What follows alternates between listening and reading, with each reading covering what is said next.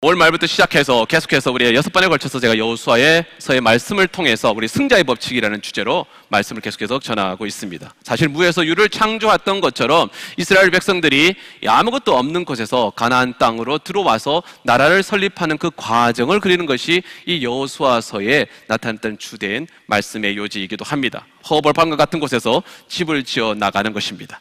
그리고 그 속에서 이스라엘 백성들이 용기와 도전을 통해서 우리가 새롭게 시작하는 새 학기를 맞이하는 여러분들에게 또 우리에게 어, 새로운 힘과 용기를 이 여호수아서를 통해서 배웠고 깨닫게 하자는 의미에서 승자의 법칙이라는 주제로 계속해서 여호수아서를 통해서 말씀을 어, 전하고 있습니다. 이번 일곱 번째, 여섯 번째 이야기로 실패를 실패로 두지 마십시오라는 주제로 말씀을 전하려고 합니다.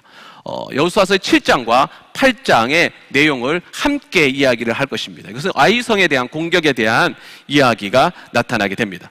여리고성을 공격하고 난 이후에 여호수아와 이스라엘의 모든 나라의 사람들은 이제 아이성이라는 곳을 공격하게 됩니다. 바로 여리고 옆에 있는 작은 성입니다.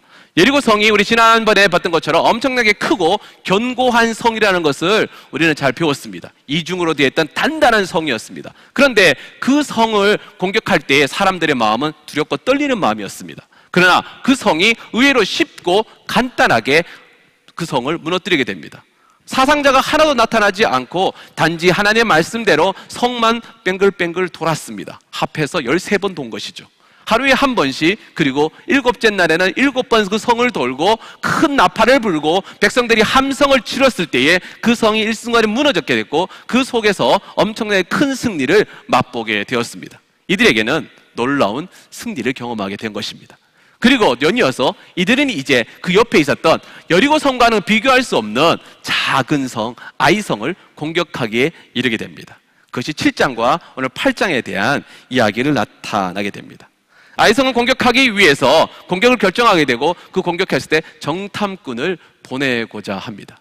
제가 여러분들의 수준에 맞는 굉장히 아름다운 성경 이야기 스토리를 어, 갖고 왔는데 한번 보여주시죠. 정탐꾼 두세 명을 보냈습니다. 그래서 그 정탐꾼 두세 명으로 하여금 어, 아이성을 정탐하게 하였습니다. 아이성을 정탐한 결과 이들이 요소에게 와서 보고를 합니다. 이 성은 작은 성입니다. 그러니 크게 사람들을 많이 보낼 필요가 없습니다. 이 3천 명만 보내면은 충분하게 이 성을 공격할 수 있습니다. 라고 그렇게 이야기합니다. 요수아가 그 이야기를 보고를 듣고 보냅니다. 그래서 3천 명의 병사들을 보내게 되었습니다.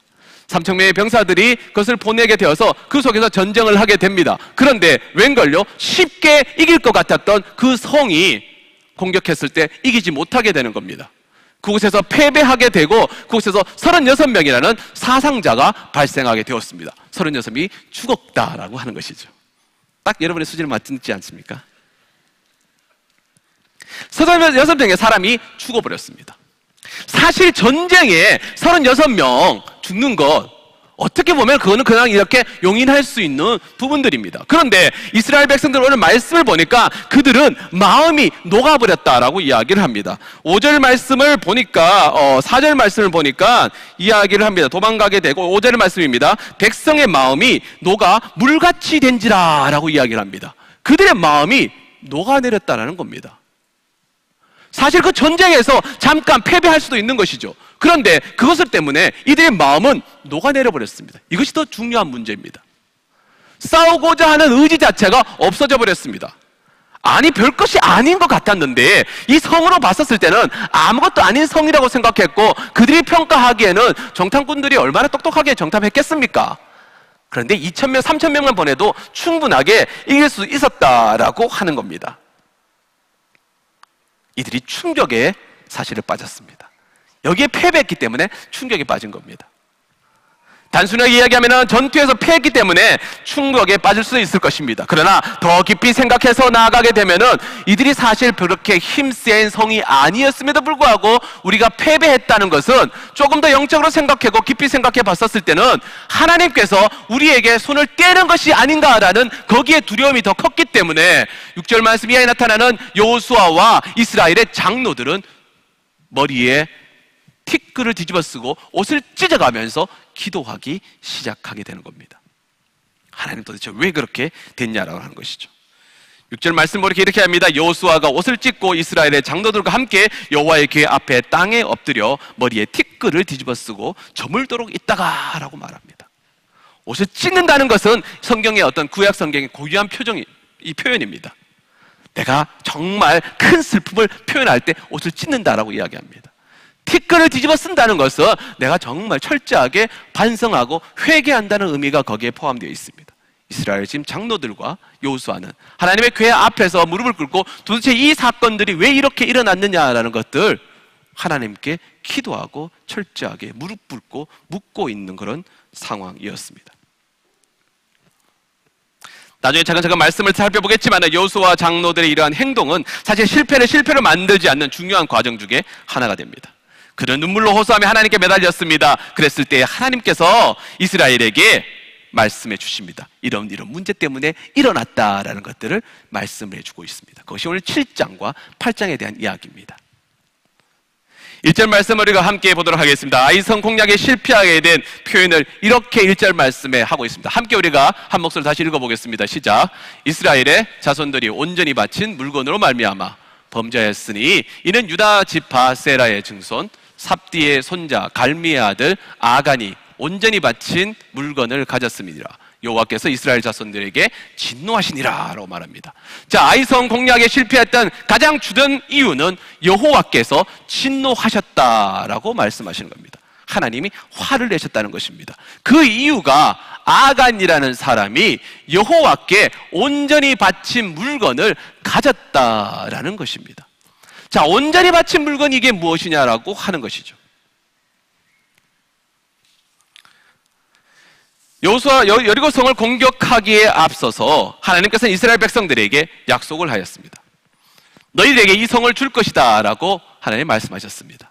그리고 하나님의 방법대로 그 성을 돌라라고 이야기를 하셨습니다. 그리고 그 성을 정복할 것이라고 약속하셨습니다. 그리고 한 가지 말씀하셨던 것은 그 성은 내게 온전히 바쳐질 성이기 때문에 거기에 있는 물건들을 가지지 말라라고 이야기했습니다. 그것은 내 것이다라고 말씀하십니다.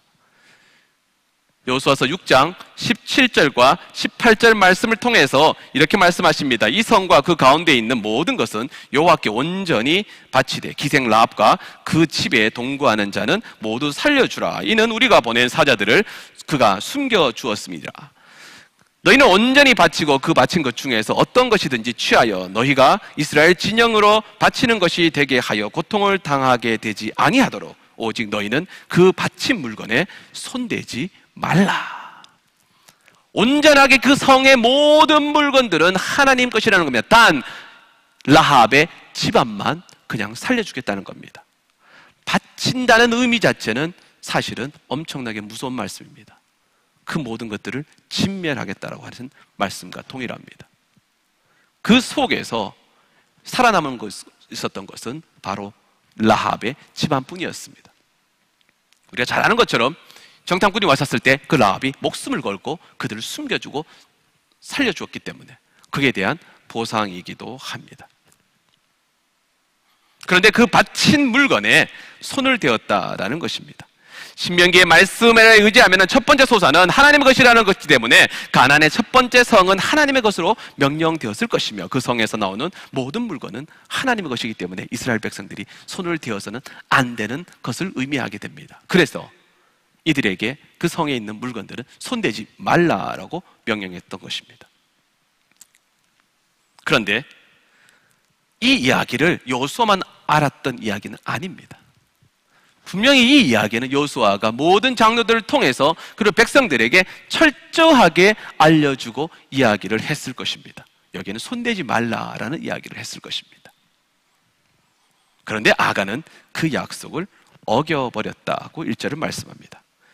이스라엘의 아이성을 공략한 데 실패의 근본적인 원인은 하나님과 맺은 언약을 저버렸기 때문이라는 것입니다. 약속을 지키지 않았다는 것입니다. 다시 말해서 하나님 말씀을 말씀으로 받아들이지 않았기 때문에 이 아이성 공격에 실패를 하게 된 것입니다.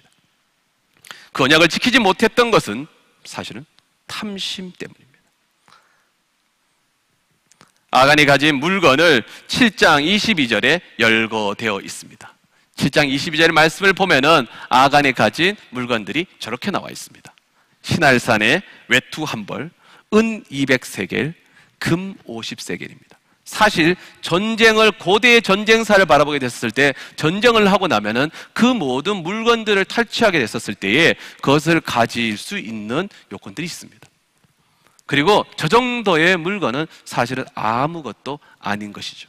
그러나 이것이 하나님께서 명령했던 것이기 때문에 그 부분에 대해서는 절대 손을 대지 말라라고 했던 약속의 말씀이 있었기 때문에 사실 저것이 중요한 것입니다. 아간이 여리오성이 무너진 것들을 보았을 것입니다. 처음부터 아간이 그것을 생각했던 건 아니 것이죠. 나는 그 성이 무너지면은 외또 한벌 가지고 돈도 좀 가지고 뭔가 입말 포켓 해가지고 내가 가져올 것이다. 그건 아닐 것입니다. 그 성이 무너지고 난 다음 그 성을 진멸하러 들어갔었을 때 보니까 눈에 물건들이 보이기 시작하는 겁니다. 당시로 가장 좋았던 게 신할산의 외투였습니다. 요즘 이야기하는 브랜드 자켓이죠. 보니까 좋았습니다. 하나 걸쳐 입었을 것이죠.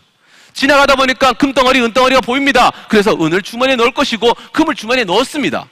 그런데 들어와서 보니까 아차 이게 말씀과 위배되는 것을 자기가 알았을 것입니다. 그래서 그거 어떻게 하냐? 장막 속에 숨겨두게 됩니다. 자신의 텐트 속에 숨겨두었던 것을 이야기를 합니다. 그런데 아내나 다를까요? 그냥 숨겨두고 있었던데 이것이 이상한 방향으로 흘러가게 되었습니다. 전쟁을 하게 됐는데 쉽게 이길 것 같은 아이성 전투에서 이스라엘이 패배를 하게 되었습니다. 그때 가장 머리가 서늘하게 뒷골이 서늘했던 사람이 누구일까요? 아마 아간이었을 겁니다. 그는 마음속에 벌써 찔림이 왔었을 것입니다. 물질력 좋습니다. 돈 없이 어떻게 이 세상을 살아가게 됩니까? 돈 좋습니다. 그런데 이것이 목적이 되어버려서 거기에 포커스를 맞추고 그것만 쫓아가다 보면은 말씀이 보이지 않고 다른 더 중요한 것이 보이지 않는 것이 그것이 문제입니다. 가끔 여러분들 중에서 보면은 그런 성향을 갖고 있는 사람도 있겠죠. 나는 어떤 백에 꽂혔습니다. 죽어도 그것을 사야 된다고 하는 사람들. 그래서 빚을 내서 사는 사람들이 있습니다. 가끔 가다가 어떤 사람들을 보면은 이 물건을 보고 정말 이건 난 사고 싶어서 막 환장할 것 같습니다. 이 사람이 이것을 살 만한 능력이 안 되는 것 같아요. 그런데도 그것을 살려고 막 발부딪히고 노력하는 사람들이 있습니다. 특별히 물심에, 물욕에, 탐욕의 마음이 이렇게 발동하는 사람들이 있는 것입니다. 그런 사람들은 사실 기도해야 됩니다. 내가 그 부분에 대해서 있었을 때에 그런 마음이 생겼을 때 무엇보다도 넘어질 수 있는 강력한 요소들을 내가 갖고 있기 때문에 그러합니다. 오늘 말씀해 보면은 분명하게 하나님께서는 이스라엘 백성들에게 분명하게 말씀을 주려 주었습니다. 절대 손대지 말라라고 이야기했습니다. 그럼에도 불구하고 그것을 보는 순간에 보는 순간에 거기에 마음이 발동하게 되어 버렸습니다. 그러다 보니까 나도 모르게 집어 넣어 버리고 입게 된 것이죠. 그게 엄청나게 큰 사건을 저질러 버리게 되었습니다. 하인리히 법칙이란 것이 있습니다. 1931년도 허버트 윌리엄 아 하인리히라는 사람이 펴낸 산업재해 예방과 과학적 근접이라는 책에 소개되어 있는데 이 사람이 어떤 사람이냐면은 Travelers 우리 insurance 회사에 어 1931년 대에 어 근무했던 사람입니다. 보험회사에 있다 보니까 이 하인리히는 여러 가지 산업재해에 대한 자료를 분석하게 되면서 하나의 통계학적 어, 패턴을 발견하게 되었습니다. 큰 사건이 산업재해가 발생해서 중상자가 한 명이 나올 때는 그것에 나오기 전에 같은 원인으로 발생한 경상자가 29명이 생기게 되고 그리고 그 전에 같은 원인으로 부상당할 뻔했던 잠재적 부상자가 300명이 나왔다는 겁니다. 그래서 1대 29대 300이라는 법칙으로 더 유명한 이야기입니다. 보험에서 이야기하는 이야기입니다. 결국 이 사건이 하나가 터지기 전에는 그 속에 어떤 여러 가지의 징조들이 있었다라고 하는 것입니다. 아간이라는 사람의 한 사람의 범죄가 이렇게 드러나게 돼 있었을 때는 이스라엘 백성들이 철저하게 하나님 앞에 순복하고 더욱더 나아가고 무릎 꿇고 나아갔지만은 그 속에는 벌써 잠재되어 있었던 어떤 그러한 싹들이 자고나고 있었다라고 하는 것입니다. 그리고 그것이 어디에 나타냐고 하면은 여리고 성이라는 큰 성공을 함락했다는 큰 성공을 나타나면서부터 이것이 자신감으로 다가가는 것이 아니라 오히려 자만심으로 다가오게 되면서 구멍이 생기기 시작하게 된다는 겁니다.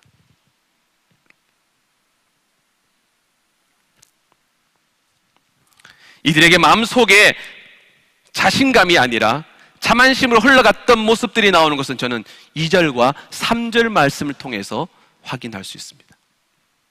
2절과 3절 말씀 보면 정탐에 대한 이야기가 나타납니다. 아이성 공격에 앞서서 정탐꾼을 보냈습니다.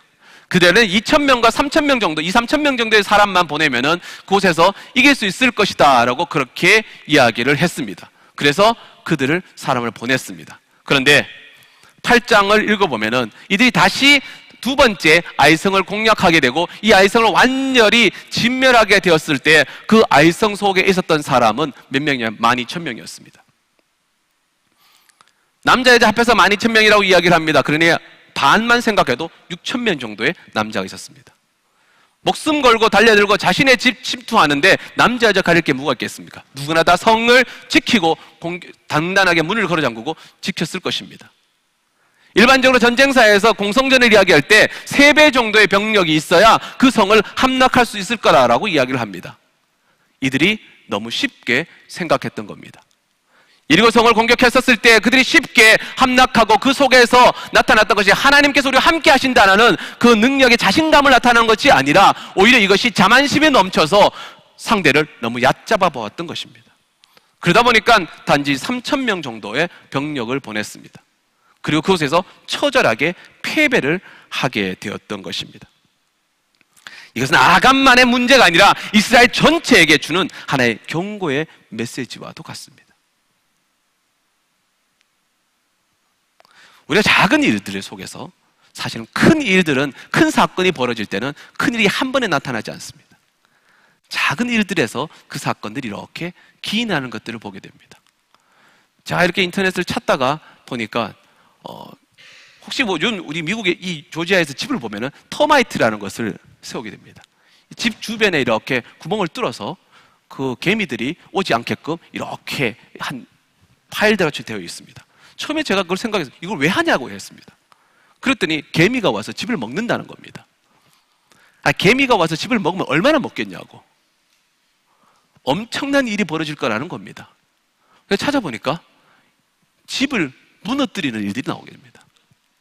저게 그냥 무너진 게 아니라 이 터마이트를 그냥 내버뒀더니 저렇게 집이 무너져 버렸습니다. 프레임을 갉아먹게 된다고 하는 것이죠.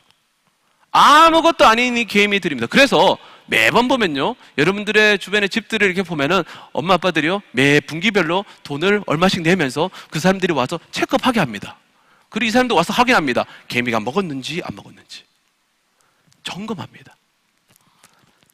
작은 일도 사실은 그렇게 점검하고 체크업하고 나갔을 때 무너지는 법이 없이, 없이 되는 겁니다. 그러나 그냥 내버려 뒀었을 때 저렇게 되는 겁니다. 한순간에 개미가 집을 무너뜨리는 일들이 나타나게 되는 것입니다. 아간의 마음이 처음부터 그렇게 했겠습니까? 모든 사람들이 승리에 도취하면서 그 속에서 자신도 모르게 그 안에 이 마음 속에는 하나의 말씀이 생각나는 것이 아니라 그 승리의 기쁨에 도취되어 버렸을 것입니다. 그러다 보니까 아간이 그런 일들을 실수를 하게 되는 부분이 나타나게 되었고 또한 이스라엘 백성들이 정탐을 하고 모든 것들을 보게 되면서 적을 쉽게 강가하게 작게 보는 그런 실수를 범하게 되었습니다. 그 결과 어떻게 됐습니까? 36명의 사람이 죽었습니다. 사실 그 사람들 따지고 보면은 무고한 사람이기도 합니다. 그런데 그들이 죽어났습니다. 실패를 이스라엘이 경험하게 되었습니다. 사실은 중요한 것은 지금부터라는 겁니다. 실패를 경험한 뒤에 어떻게 그 뒤에 어떻게 수습하느냐라고 하는 것입니다. 어떤 사람들은 내가 한 번 실패하게 됐을 때 나는 망했다고, 완전 폭망했다고, 망했다고 이야기하면서 그냥 그 자리에 주저앉아 있는 사람들이 있습니다. 반면에 그 실패를 딛고 일어나는 사람들 또한 있는 것들을 보게 됩니다. 우리가 너무 잘 아는 것처럼 에디슨 같은 경우는 전구를 만들 때 2000번을 실패했습니다. 한 젊은 기자가 에디슨에게 이야기합니다. 그렇게 실패했을 때 기분이 어땠냐라고 이야기를 합니다. 그랬을 때 에디슨의 대답이 걸작입니다. 나는 실패한 적이 없었다라는 겁니다. 아니 2000번을 실패를 했는데 뭘 실패한 적이 없었냐고 얘기했을 때 나는 2000번을 실패한 것이 아니라 2000번의 단계를 거쳐서 이 전구를 개발했다라고 하는 겁니다. 같은 거라도 어떤 마음이냐 나갔냐에 따라서 달라집니다. 만약에 그가 실패라고 생각했으면은 거기에서 무너 내려 앉았을 것입니다. 그런데 2000번까지 가지도 못했을 것입니다. 그런데 그것을 하나의 과정으로 여겼습니다. 그랬더니 2000번의 실험 끝에 그는 이 정부를 만들게 되었습니다. 그래서 그 이야기합니다. 실패는 성공의 어머니라고 이야기를 합니다. 그가 남긴 명언이 이것이 명언이 된 이유는 그의 삶이 그렇게 보여졌기 때문에 그러합니다. 말씀으로 돌아가면 이스라엘이 실패를 경험했습니다. 승승장구하던 이들에게 작은 아이성 앞에서 무릎을 꿇게 되었습니다. 사상자도 되었습니다. 두려웠을 것입니다. 강한 상대에게 진 것이 아니겠기 때문에 더 두려웠습니다. 그래서 여호수아는 하나님께 기도합니다. 이스라엘의 모든 지도자들이 하나님 앞에 무릎 꿇고 기도합니다. 회개하며 하나님께 은혜를 강구합니다. 하나님께서 여호수아에게 말씀합니다. 10절의 말씀입니다. 일어나라. 어찌하여 이렇게 엎드려 있느냐라고 말씀합니다. 일어나라라고 말씀하십니다. 지금은 실패에 주저앉아 있을 때가 아니라는 말씀입니다. 그리고 왜 이런 일이 일어났는지에 대해 말씀해 주십니다. 우리 인생에서도 어떻게 보면 알지 못하는 일들이, 사건들이 내 주변에 일어나면서 나를 막을 때가 있습니다. 그때 여러분 기도하시길 바랍니다. 하나님께 무릎 꿇어야 될 것입니다. 그리고 그때 하나님 나에게 알려주십시오라고 했었을 때 하나님께서 알려주시고 깨닫게 해주신다는 사실입니다. 아무리 좋은 일이라도 기도해야 되는 겁니다. 하나님께 먼저 그 뜻을 강구해야 됩니다. 사도행전 16장에 보면은 바울이 기도하는 장면이 나타납니다. 저는 이 사도행전 16장을 보면서 칼빈이 이야기했던 것처럼 인류의 역사가 바뀌었다는 그 이야기인데 전적으로 그 이야기에 동의합니다. 사도행전 16장을 통해서 보면은 인류의 역사의 흐름이 이 16장을 통해서 바뀌는 현상이 나타나게 됩니다. 바울은 아시아로 말씀을 증거하려고 했습니다. 그는 아시아 쪽으로 향해서 브리기아 쪽으로 전도를 하려고 그렇게 노력을 했습니다. 그런데 그곳에 가지 못했습니다. 성경은 16장 사도행전 16장 7절을 통해서 이렇게 말합니다. 예수의 영이 허락하지 아니하시는지라라고 말씀합니다. 단 한 줄로 그것을 표현하고 있습니다. 그런데 이것을 표현함에 있었을 때에 그 속에서 나타났던 현상들을 보면은 바울이 아팠든지 혹은 성교연금을 준비했던 것이 그 성교연금이 없어져 버렸든지 어떤 사건에 의해서든지 그것을 향해서 나아가려고 노력하고 해석했었는데 그 길을 나아갈 수 없는 상황이 처해버리게 되었습니다. 그러다 보니까 그들은 그 자리에서 멈춰서서 왜 하나님께서 이곳을 가지 못하게 하셨을까라고 그들은 모여서 기도했습니다. 그 기도에 하나님께서 응답하여 주셨습니다. 그리고 보여주셨습니다. 하나님의 말씀을 증거하는데 어디 사람들이 뭐가 중요하겠습니까? 모든 것이 다 좋습니다. 그런데 하나님의 계획은 그게 아니었습니다. 순서가 있고 계획하심이 있다라고 하는 것입니다. 바울이 기도하고 있는 중에 그 꿈속에서 마게도니아의 한 사람을 보게 됩니다. 그리고 자신들에게 건너오라라는 손짓을 보게 됩니다. 그 말씀에 따라서 그들은 기도하면서 빌립보 지역으로 넘어가게 됩니다. 그런데 그때에 빌립보 교회에 갔다 빌립보 지역에 갔더니 벌써 거기는 준비되어 있던 하나님의 사람들이 있었다라고 하는 것입니다. 하나님의 일에 대한 순서가 있고 절차가 있다라는 것입니다. 우리가 살면서 살다 보면은 때로는 부딪히고 막히는 부분들이 여러 가지가 있습니다. 그럴 때 왜 그럴까 생각하며 나아가야 됩니다. 그리고 기도하며 나아가야 됩니다. 이들이 아이성의 실패 앞에서 하나님께 철저하게 무릎 꿇고 하나님 우리가 왜 이렇게 됐습니까? 라고 이야기했었을 때에 하나님은 그들에게 이야기하십니다. 이런 나라고 말씀하십니다. 그리고 그 말씀에 따라서 이들은 하나님의 말씀에 따라서 나아갑니다. 그 문제의 원흉을 찾아냅니다. 제비 뽑기라고 해서 제비를 뽑았습니다. 그랬더니 아간이 뽑혔습니다. 그를 취조했습니다. 실토합니다. 장막 속에 숨겨두었던 것이 신할사기 옷도 하나 있고 200세겔의 은과 50세겔의 금이었다는 것들을 발견하게 되었습니다. 어디에 있냐라고 이야기합니다. 그런데 성경에서는 같은 단어가 계속해서 반복될 때는 그 속에 중요한 메시지가 있다는 것입니다. 7장 21절, 22절, 23절을 보게 되니까 그 속에서 계속해서 어떤 이야기를 하면은 내 장막 가운데 있고 내 장막에 있고 장막 안에 있고 장막 가운데 있다는 것들로 계속해서 장막을 지금 이야기하고 있습니다. 텐트라는 겁니다. 자신들이 거주하는 그 땅 안에 텐트 속에 숨겨두었다라고 하시는 겁니다. 이게 무슨 말씀하는 걸까요?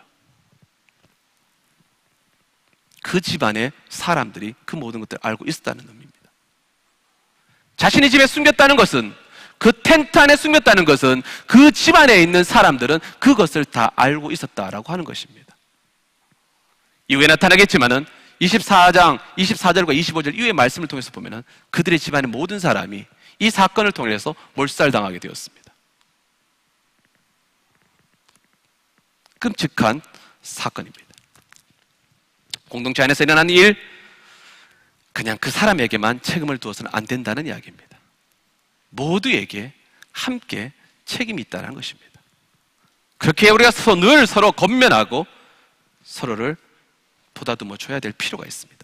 잘못된 길로 가는 것들을 막아주기도 하고 깨닫게 해줘야 될 것, 우리 서로 서로에 대한 책임입니다. 그것이 공동체입니다. 나 혼자 신앙생활 잘한다고 해서 거기에 멈춰지는 건 아닙니다. 교회라는 공동체가 세워졌다는 것은 그 속에서 서로가 서로에 대한 어떤 삶에 대한 부분들을 책임져야 될 요소들이 갖고 있기도 합니다. 그래서 서로를 위해서 우리가 기도해주고 서로를 권면하고 올바른 길로 갈 수 있게 되어야 되는 것입니다. 단지 한 공간에서 예배 드린다고 해서 그것이 다가 아니라는 것입니다. 우리 안에 서로의 권면의 책임이 있다라고 하는 것입니다. 문제를 해결하고 아이성을 다시 공격하게 됐습니다.